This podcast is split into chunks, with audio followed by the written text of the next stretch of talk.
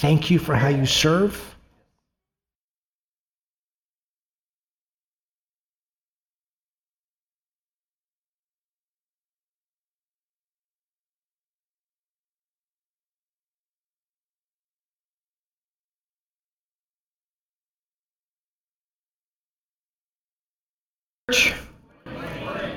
It's good to see you. Please turn in your Bibles to James chapter 4.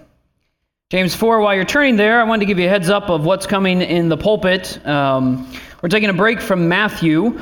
Uh, we've been in it for two years, and so we're going to take a little break. Uh, this February, we'll have a few one off pastoral sermons, a couple guest preachers in. And then in March, we will begin a study through our new statement of faith, a series we're calling We Believe. And we'll hit doctrinal topics like the doctrines of Scripture and God's triune nature, the sovereignty of God, uh, the grace of God in Jesus Christ, the help and empowerment of the Holy Spirit, and many more. That study is going to take us on up into the beginning of July when we will jump back into Matthew, and we will be in Matthew for the rest of your life, probably the pace we're going, it seems like. No, but we will be there the rest of the year until Christmas uh, when we'll start to our annual Advent series. So that's what's coming. Today we are in the book of James, chapter 4, looking at a very practical, very helpful passage, one of my uh, go to passages. Our sermon title today is Cravings and Conflict. Cravings and conflict. I don't know if any of you had the experience that I had this year of getting a family portrait uh, taken. Uh, we haven't done one in a long time, and so we did one of those family portraits. I love uh, seeing people's family portraits uh, because we had a, a, great experience this time around. Um, but I like family portraits because they're, it's like everything looks perfect. Everybody's smiling. They have like these matching clothes. You know, there's this filter on the picture, so you know you get the sun glare, and it's just it's like joy radiates from the picture. But we all know what that was really like. Right? Like the kids are supposed to be standing straight and smiling, and they're like,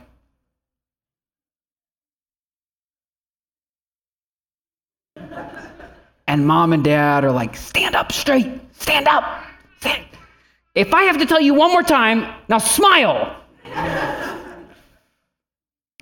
And so th- this is the secret to it. This is how it works. You pay someone to take like a thousand photos over an hour because surely somewhere in a thousand pictures, the odds are you're going to get one good one. And then you just put that everywhere. You just paste it all over social media and you use it for your Christmas cards and, and everything.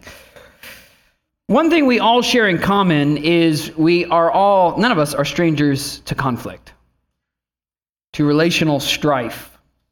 Regardless of your family structure, whether you are married with no kids or married with kids at home or married and empty nesters, whether you're single or single again or just part of an extended family, or if this is your family, uh, you experience conflict. And you probably experience it pretty regularly. And then what complicates it even more is that we all have different styles of conflict that we bring into our fights. Uh, we fight differently. Uh, all of us fight dirty, none of us fight clean, but we all fight differently, right? And so uh, I have a list here of some of the more popular styles of fighting that I have witnessed in my personal and pastoral life. Uh, so, one is some of you out there are what I call peace fakers, not peacemakers, peace fakers, as in, uh, you just want everyone to get along. And so you avoid conflict and you downplay things and you don't deal with the hard stuff because you just want everybody to be happy. Peace fakers.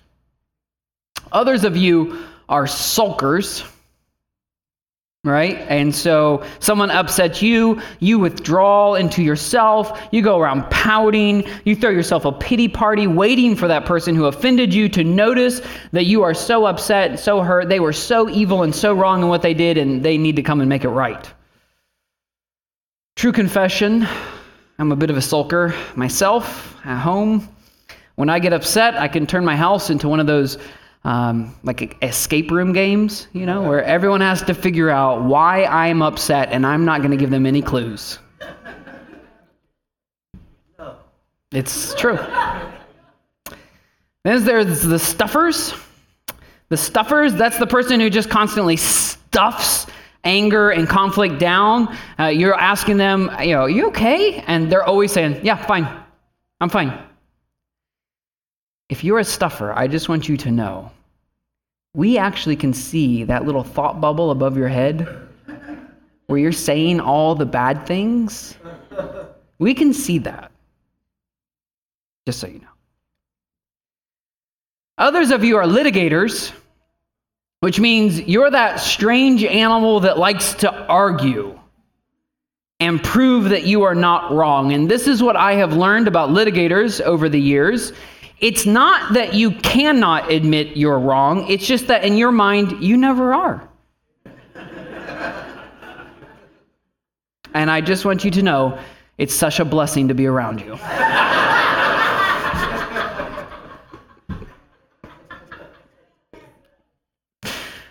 Finally, we have the screamers. The screamers. This is the person who, when they get upset, they go from zero to 60 in like 3.5 seconds. They're just always full volume. You know, something happens and they're like, what? Just goes way up real fast. And this is something else I've noticed, by the way, just for your. Um, Really, it's for your amusement, so I'll give it to you. So here's what it is I have noticed that people who come from screaming families tend to marry people who do not come from screaming families like opposites attract. And so what happens in their marriage is like these first few arguments that they have, uh, the screamer just cannot figure out why the other person is not engaged in this conversation.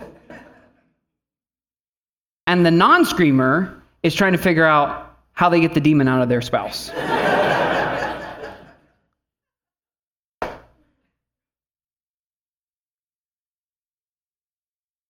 we all experience conflict. And until we are finally delivered from the presence of sin, we are going to experience more conflict. We laugh at some of this, getting into it. We laugh because we all know it. But we also know that we all have conflict in our past. Some of us are engaged in conflict right now.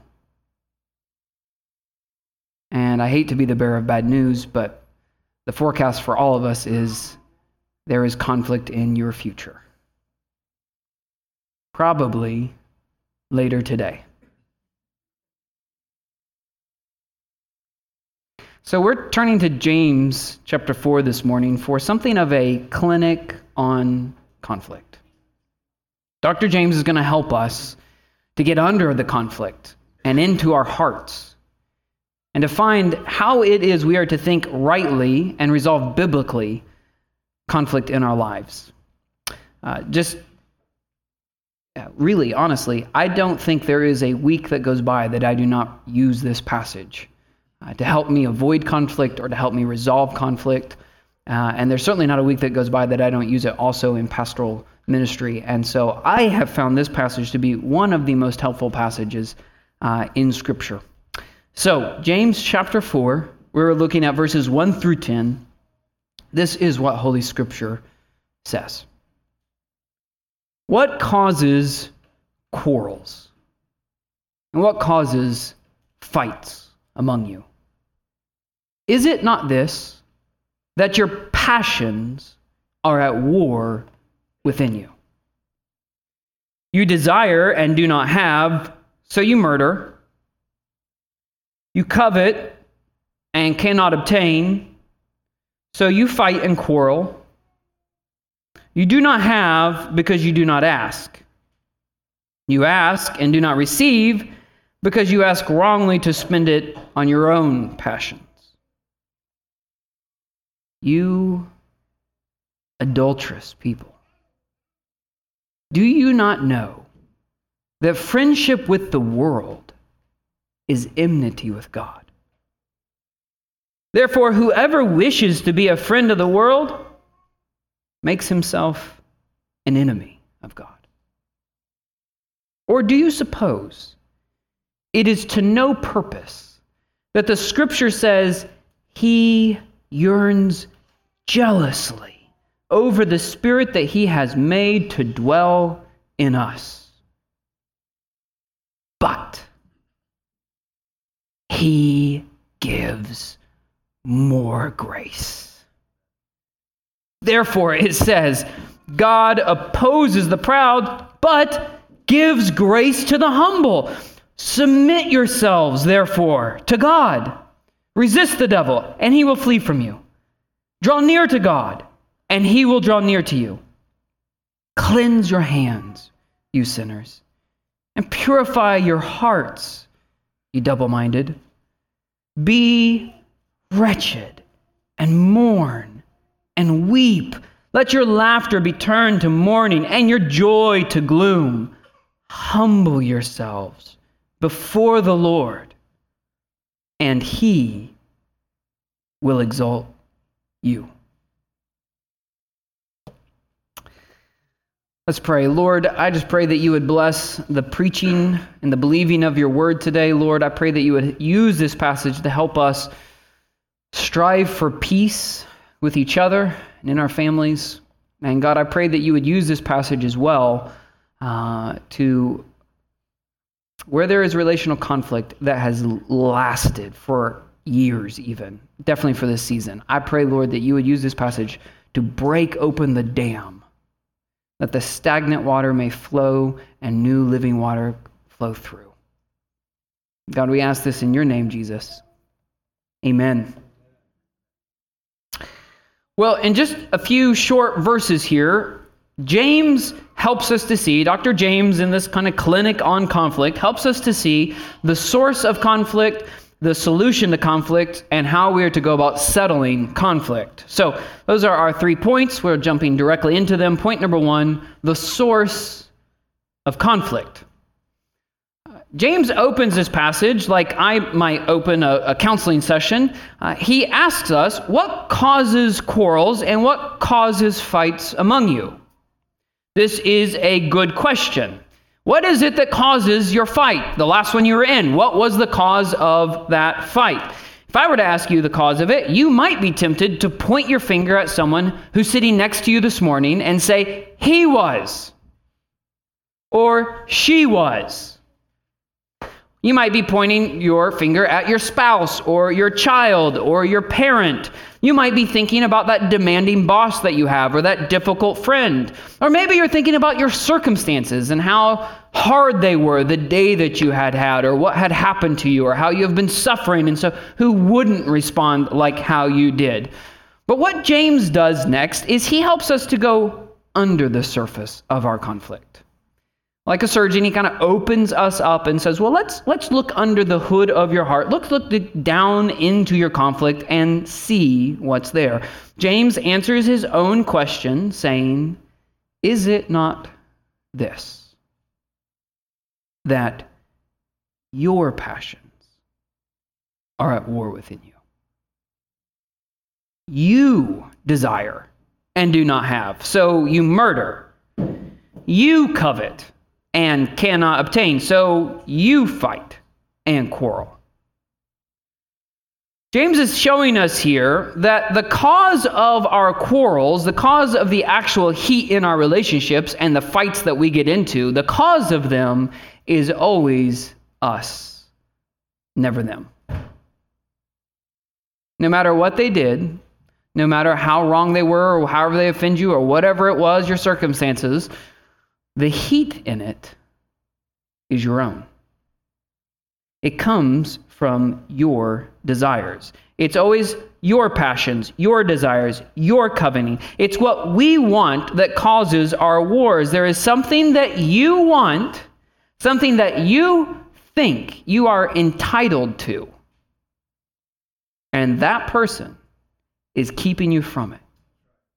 And so you despise them in that moment. To give an example from my own life of what this looks like, imagine a night um, that you, this is like this is not an imaginary night. This is you know from real life. Um, I come home from work, and I am looking forward to a night of rest and relaxation. Looking forward to sitting by our warm fire, reading a good book to my family, and having a wonderful night. But I walk in the door, and what do my wondering eyes behold? Chaos. Everywhere. It's just crazy. Now, it's not really, right? It's not really that bad. But against what I was expecting, what I was wanting, it feels like chaos. Like I'm ready to eat dinner, but there's art supplies all over the table. With no one using them, they're just out. And where are my children? Sitting reading books, lounging, neglecting chores that could be done in preparation for their father coming home. And so I get angry.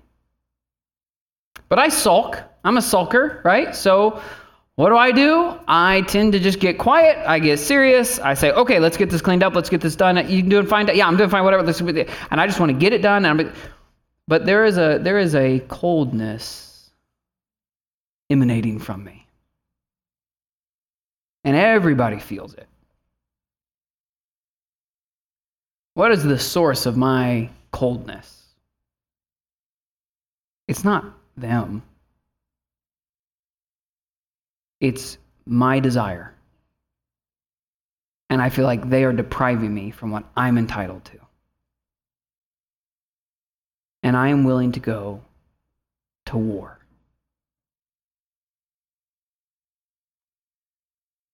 James is teaching us here that underneath every conflict is a craving. Underneath every single conflict is a craving. This is very easy to remember. Cravings underlie conflict. Every time, cravings underlie conflict. Why do you fight? Why do you quarrel and fight? It's not that complicated. It's not as complicated as you might think. You desire and do not have, so you murder. You covet something, you cannot obtain it, so you fight and quarrel. Cravings underlying conflict, unsatisfied desires fuels our wars. And they can be desires for bad things, but usually they are desires for perfectly good things. Usually, the craving we have is for something that is perfectly good. It's, it's not an unrighteous thing. The problem is we just desire it too much. Right? So, theologian and pastor John Calvin once wrote one of his most helpful quotes one of the most helpful quotes I have come across, I believe. He once wrote The evil in our desires typically does not lie in what we want, but that we want it too much. That is so helpful. Listen, that is so helpful in almost every single fight you will ever get into in your life. So keep it up on the above for a minute so everybody can write it down. The evil in our desire typically does not lie in what we want, but that we want it too much. You might say, uh, my husband just does not understand or appreciate all the work that I do for this family every single day. He comes home thinking about his needs and only his needs and is totally oblivious to mine. And that makes me furious. Or you might say, my spouse is the most sexually selfish person on the planet. Now, she just does not think about what I need. Or you might say, you know, I just wanted to get to playing some video games. Like, I just wanted to play a video game after a long, hard day at work. I just wanted to land the plane and play a video game. And there is nothing wrong in and of itself with any of those things. There's nothing wrong with wanting your husband to appreciate all that you do. There's nothing wrong with wanting your wife to appreciate your desire for sex. There's nothing wrong, uh, as long as the game is good, for you to be playing a little bit of a video game. There's nothing wrong with e- any of these desires, and they ought to be talked through, they ought to be worked through. But the source of your anger, the source, the cause of your conflict is that your desire for it is too strong. You want a good thing, but you want it too much, and so you're willing to fight for it. He goes as far, James goes as far as to say you're willing to murder. Metaphorically, right? Jesus, the anger in your heart is murdering your brother. Now, notice what James says next, the last half of verse 2. He says, You do not have because you do not ask, and you ask and do not receive because you ask wrongly to spend it on your passions. Um, now, here, I don't think he's talking about us asking each other. I think he's starting to turn this vertical up to the Lord. He's saying, Now, where should you take your desires? Well, you should take them to God. You should make your desires known to the Lord. You should be praying about this. You should be asking the Lord to supply what, you what you feel like you need or you desire. But many of us don't go to God. We have long term issues between us and our spouse or with our kids, and we're not praying regularly over that issue. We just want them to change. Or maybe we do pray about, it, maybe we do go to the Lord and ask about it, but ultimately test our motives, and the Lord says, ultimately, you're just praying for this selfishly. You just want to use this for yourself, which means your passions, your desires are still ruling your heart. All right, so underneath every conflict is what? Cravings. Underneath every conflict is craving. Cravings underlie conflicts. But James then takes us deeper here and he says, You need to understand this. Let me take you deeper still because there's something underneath that craving that you need to understand.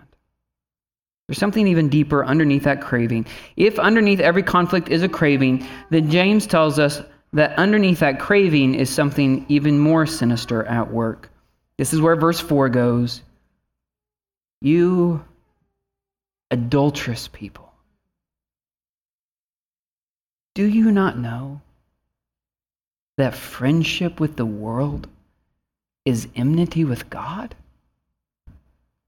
Therefore, whoever wishes to be a friend of the world makes himself an enemy of God.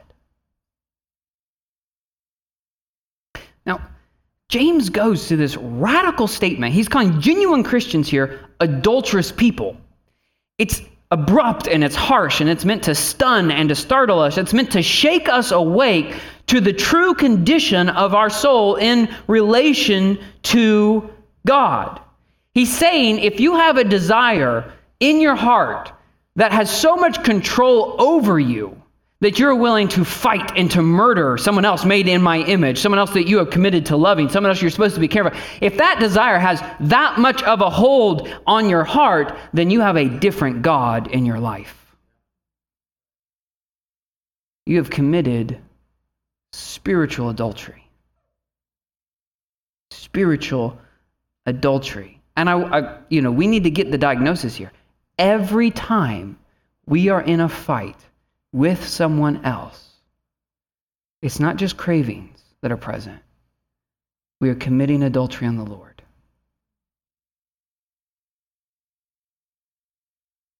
So, James is telling us here this is a lot more serious than you thought. This is a lot more serious than you thought. Think about what happens in adultery. In adultery, a spouse looks to have certain desires satisfied in someone else that he should be finding in his spouse. Right? That's what adultery is. You're going to someone else looking to have your desires satisfied that you should be looking for in your spouse. So, spiritual adultery is when you are looking to have certain desires satisfied that you ought to be looking for in God. I come home and the house is not exactly how I want it. Uh, my work, my wife is working as hard as she possibly can. She's doing a great job. I have no idea what has interrupted her life or her day. You know, maybe she's ministering to people, maybe she's caring for people. I have no idea. I come in and it's just not quite exactly the way I want it to be. I get angry because I have a desire for happiness and rest and peace and ease, and it has become my God functionally in that moment. And I'm willing to fight my family to try to get what I want, to get what I worship, to get what I love. And that's friendship with the world. That's letting the things of this world, happiness, pleasure, security, peace, and control from the things of this world, become to you a greater lover than God is. So, if we're sitting under this passage this morning, we're not just like, you know, engaging this mentally, like, okay, well, this is interesting, I'll think about this. But if we are putting ourselves under this passage, then that means the Lord is saying when we are in a conflict with someone else, it's like a man finding out that his wife has been cheating on him. This passage is like the, the, Lord, the Lord flinging open the door of our heart and he's catching us in bed with the selfish desires of this world. He's catching us wound up in bed, seeking something, and he's saying to us, You're supposed to find that in me. You're supposed to find that in me. What takes conflicts to a heated relationship killing level is that this person, that person, is keeping you from getting what you want, what you believe you are entitled to. Underneath every conflict is a craving, an unmet desire. But instead of turning to God to meet that desire, instead of turning to Him with that craving and submitting it to His wise plan for your life, and instead of trusting Him to help you work for that desire with that person in ways that honor Him, you have instead turned from God. You have committed adultery on God with that desire. You've let it rule your heart. Your desire is now your God.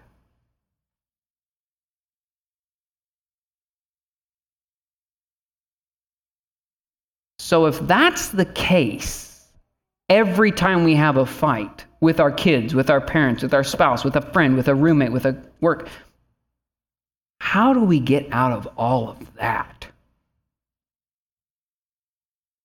That brings us to point number two then the solution to conflict. The solution to conflict. The solution to conflict uh, is not first to wake up, repent, and turn back to God. The solution is not first for you to turn back to God and try to repent. That's there, it's all mixed up, but I want you to theologically understand there's a distinction. Something's in between that that you need to know about and it's that God is jealous for you. It's that God is gracious already towards you. Verse 5 says, Or do you suppose it is to no purpose that the scripture says he yearns jealously over the Spirit that He has made to dwell in us. God flings open the door of our hearts in the midst of a conflict. He sees us in bed with the desires of our heart. We are cheating on God, we are committing spiritual adultery, and the Lord's feeling towards us is one of divine jealousy. But his jealousy is not like our jealousy. It's not fueled by selfishness and greed. God's jealousy is evidence of his holy love. It is zeal for his bride. God's divine jealousy is evidence of his passion for us. It is his devotion to us, even when we are wayward, even when we cheat on him. It is his eagerness to pursue us, to chase us down, to win us back. I mean, think about how many conflicts you have been in. Think how many times that means you have cheated on God. How many times have you spurned his love? How many times have you left him for lesser lovers and entangled yourself with those who will never satisfy? And yet, God's perfect jealousy always burns hot for you. He never gives up on us. He always chases us down. He always wants us back. He never gives up. And that is amazing. That is amazing. We turn from him, we cheat on him, we sleep with other lovers, but how does God respond? How does God respond to our spiritual adultery? Verse 6. But he gives more grace.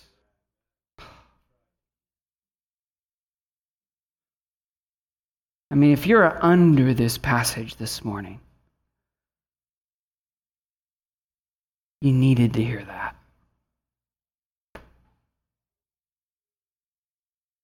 He gives more grace. James immediately turns our attention from the jealousy of God to the fact that God is jealous to give us more grace. He has so much grace to give. And you might be tempted to think, but Jace, you don't know what sin I've committed. You don't know what I said. You don't know what I did to them. Or you might be tempted to say, Jace, you have no idea how long I have been angry at this person. You don't know how deep my bitterness goes. Or you, you may even say, you know, Jace, you don't know how long I've avoided God on this. You don't know, Jace. You can't imagine how angry I have been. The hurtful things that I have said. The way I've closed my heart. Jace, you have no idea.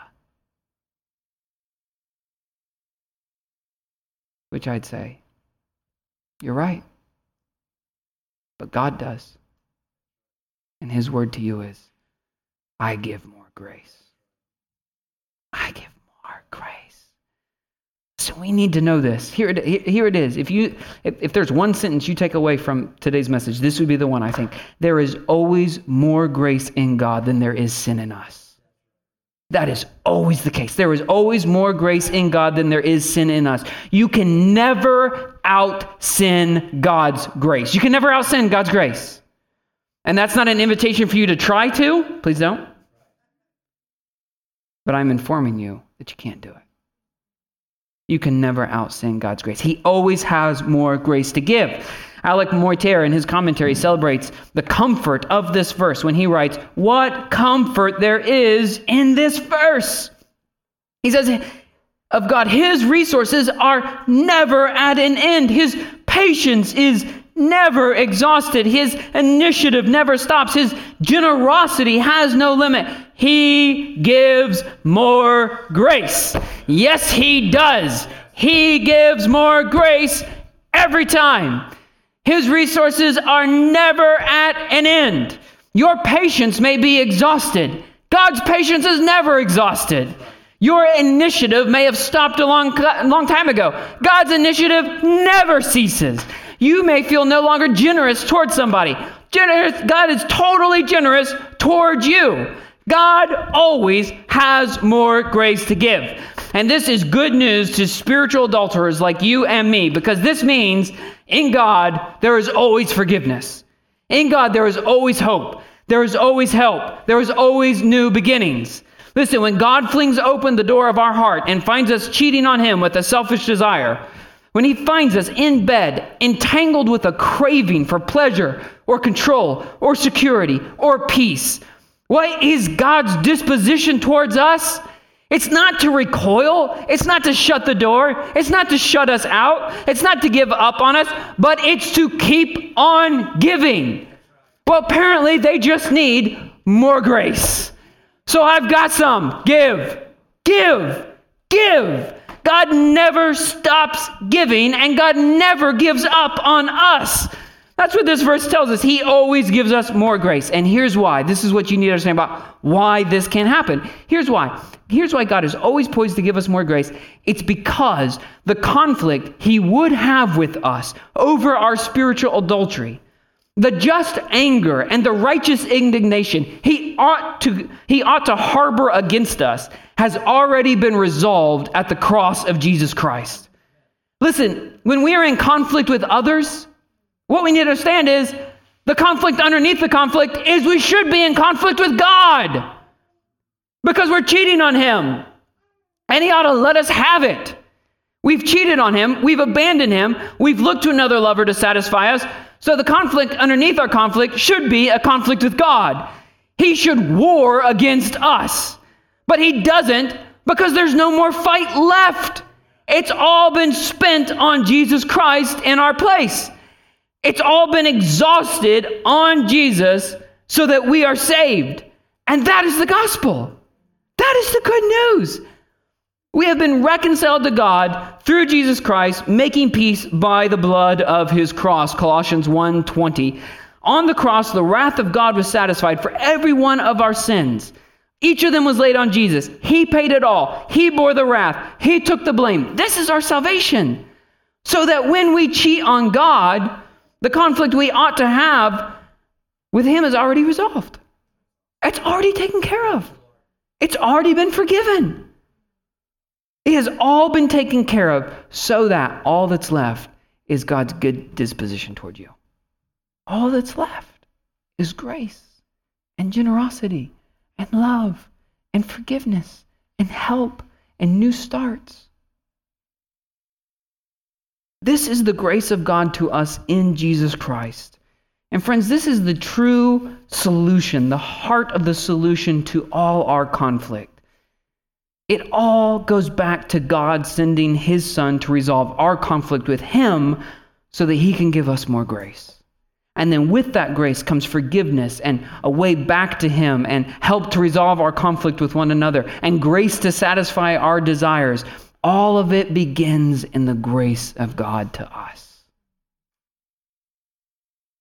And so this brings us then to point number three. Point number three, because we've got skin in the game. We, we, so this is what God does for us, but what do we need to do to work out our conflict, what we need to do, what, what's our responsibility? And so, point number three the settling of conflict. If the solution to our conflict is ultimately the grace of God, the way that gets worked out in our lives, first in our relationship with God, then our relationship with one another, the way conflict is settled then is through humility. On our part, it's through humility. Look again at verse 6. But he gives more grace. Therefore, it says, God opposes the proud, but gives grace to the humble. The point here is God is always poised to give more grace. God's disposition is to always be giving more grace. He is, as we sang earlier, a generous king. He's always ready to give. However, it's only the humble that will receive it. It's only the humble that will receive it. The proud reject it, the humble receive it. Why is that? Why? Don't just think, well, this is a formula. This is how it works. This is God's math. This is what he, this is how it works in his economy. No, it's there's a reason here. The reason is the humble will admit that they're adulterers. The humble will admit their own guilt. The humble admit that they need more grace to transform them, to forgive them. And that's who receive the grace of God. And so the exhortations from there in verses 7 through 10 are not just a cluster of random commands, but they're actually showing us what humility looks like, what humility fleshed out is going to look like. So let's look at this. There's a number of them here. I think I have six here of, of how humility is fleshed out then in the rest of this passage. First, in verse 7, submit yourselves therefore to God. Submit yourselves therefore to God. Humility is a submission of our desire to God's desire. It is a submission of our will to His will, to His wise and perfect will. It's a submission of our plans for our life to His good and perfect plan for our life. Now, I talked about this in the counseling seminar I did recently. Um, you know, sin is a desire, and James 1 talks about this. You know, we sin when we are enticed by our own desires, and then those desires, when they give birth, when they conceive, conceive sin, and sin, when it's full grown, brings forth death. Right? So sin comes from desire. We've already seen conflict is this desire at war within us. And so let's just say you're in the scenario, right, where you are in a conflict with someone in your family or someone close to you. You're in a conflict. God, in His grace, starts to bring some conviction. You know this is not right. I want you to imagine this very specific point. When you know that, but you don't feel that. You know what I'm talking about? I know I'm wrong. I know I'm angry and I shouldn't be. I know what I said was not good, but I still feel angry. I still feel justified. I still feel like they're the big problem here. But I know part of it, something's not right. You guys know what I'm talking about? That, like, like, like that point where you're just, you know it, but you don't know it. And that's because you know it in your head, but there's still a desire in your heart. And desires are strong. That's hard to overcome. And so, what humility looks like is submission. I feel one way because I want something, but I humble myself and say it's wrong. I'm going against my feelings, I'm going against my desires right now. And I'm walking by faith, I'm submitting myself to God. That's the beginning of humility, to submitting of your desires to the Lord, believing because of His grace that He is good and right and wants to give you grace. That's the beginning of humility. And then, second, we find um, this good news. Second, we find in this verse resist the devil and he will flee from you. So, by submitting to God, by humbling ourselves to God, we begin the resisting of Satan. So here it is. We are, we are resisting his temptation to selfish ambition and bitter jealousy. We are resisting what James calls earlier in the past, or in this book, uh, wisdom that is earthly, unspiritual, and demonic. And the promise is when we submit to God, the devil will flee from us. So I kind of picture this here as like um, the Wicked Witch of the West and from The Wizard of Oz. Okay, so you remember the Wicked Witch? Like, she's a real threat. She's got power. She's evil. She's got these little flying monkeys, which are spooky little guys, kind of like Satan's demons. So you see the analogy I'm doing here. So, real threat, real danger, serious thing. But when she comes into Glinda's domain, you remember what Glinda says to her? You have no power here. You have no power here. Be gone. And I kind of picture that here with Satan. When we are submitted to God, when we bring ourselves back under the rule and reign of God, into his dominion, as it were, Satan has no power here. Satan has no power. He has to flee like the defeated foe that he is. So you're in a fight, you're in a conflict. You didn't even know Satan was there in you. You thought he might be there in them, but not in you. You were not discerning his influence on your life, the sway of his wisdom at work upon you. But when you took up friendship with the world, you drew near to the God of this world. And no matter how many times you pray against him in Jesus' name, only when you humble yourself and submit yourself to God will he flee from you. But if you submit, that is resisting the devil, and he will flee from you. Number three, verse 8 draw near to God, and he will draw near to you. Isn't that one of the most wonderful verses? Draw near to God, and he will draw near to you. What you mean, like when I'm this nasty spiritual adulterous person and I come in with all my, my guilt and my yuck from what I just did with those desires and what I just said to them again and again? You mean if I draw near to God like that, he'll still draw near to me? Yes, He will. Yes, He will. Draw near to God, and He will draw near to you. This is the grace of God for those who are humble. Number four, still in verse 8 cleanse your hands, cleanse your hands, you sinners, and purify your hearts, you double minded. I think this indicates the examination that needs to begin to happen in our lives. We need to look at our hands and our heart. We need to look at our deeds and desires. What have we done wrong? What did we say that was sinful? What did we desire that was disproportionate? We need to examine the hands and the hearts and confess what is wrong. Want to purify it. Which brings us to the fifth one, verse number or verse 9. Be wretched and mourn and weep. Let your laughter be turned to mourning and your joy to gloom. Once you've identified those things that need cleansed, what you do with them is you you mourn for them. I think if James has been taking us under the surface of conflict to see our cravings at work, and then even lower still to see uh, that we have been committing spiritual adultery. And then he's shown us, but the grace of God has come to you there, and he will give you more grace. All you need to do is humble yourself. And if you humble yourself and submit yourself to God, then he will draw near to you when you draw near to him. Like he's bringing us back up. And then it's cleanse your hands and, and examine your heart. Okay, see what's wrong. And then I think it's here's when it starts to break the surface again. It comes back out, and we confess our sins to God. We start to confess our sins to God, and we confess to one another.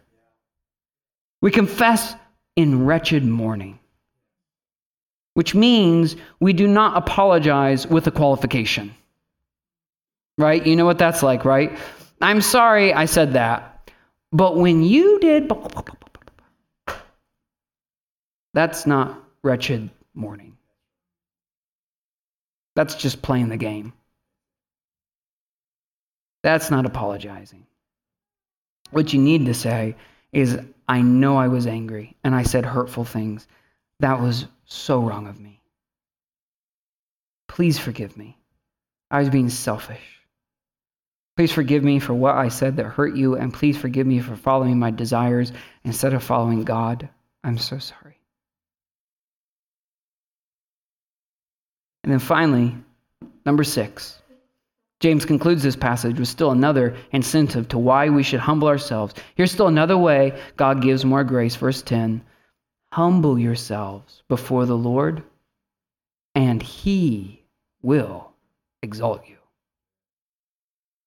Listen, humbling yourself, this is what this passage brings out, I think, this verse. Humbling yourself does not guarantee that the person you're in conflict with is going to forgive you. Right? We don't do it for our own passions to be met, our own pleasure to be met. We're not apologizing for them. We're doing it because it's the right thing and we want to glorify the Lord and we're not apologizing to get what we want from them. Right? I don't say I'm sorry so that we can really talk about your problem and you'll change. Like this is actually this verse right here is actually the test for true humility. This is the test for true humility. Will you go low? Will you mourn and be wretched over your sin? Will you humble yourself and just wait on the Lord to exalt you whenever and however He wants. That's the test of true humility. Looking to the Lord. And then um, this is just my past, this is not scripture. James does not say this. Step aside here. This is just my personal and pastoral experience has taught me that everything we just went over, once you get through that and there's like some sweet reconciliation, or at least you've confessed, be ready to rinse and repeat. Because you're probably going to be tempted in that same conversation and need to go through all this again. Now the reality is is you can do this really fast. You can be very fast to acknowledge what you did wrong, that there was this desire you craved and it was wrong and it was adultery and you're sorry and you need to apologize and humble yourself. What we're really seeing here is a way we live in relationship with others. So, in conclusion, let me give us three specific applications to take away. Three things to do with this text. First, know thyself. Know thyself. Going back to the different styles of conflict that we began with, which are you? Are you a peace faker? Are you a sulker? Are you a stuffer? Are you a litigator? Are you a screamer? Are you something else I didn't mention? Which style of conflict do you use, and which style do those closest to you use? Your spouse, your kids, your roommate. Second application invite your spouse, or if you're not married, a good friend, or maybe your parent, someone close to you, to evaluate how you do at resolving conflict in light of what this passage teaches us. Ask others to evaluate you. In families, I urge spouses to do this, but I would also urge parents to invite children to, to evaluate them. Well, how would your kids say you do? And kids, invite your parents to evalu- evaluate you. How good are you, or how well do you resolve conflict in a biblical way, like we've seen here? And then, third and final application, third and final, examine if there is any unresolved conflict in your life. Is there any unresolved conflict in your life? If so, today, if you hear his voice, do not harden your heart.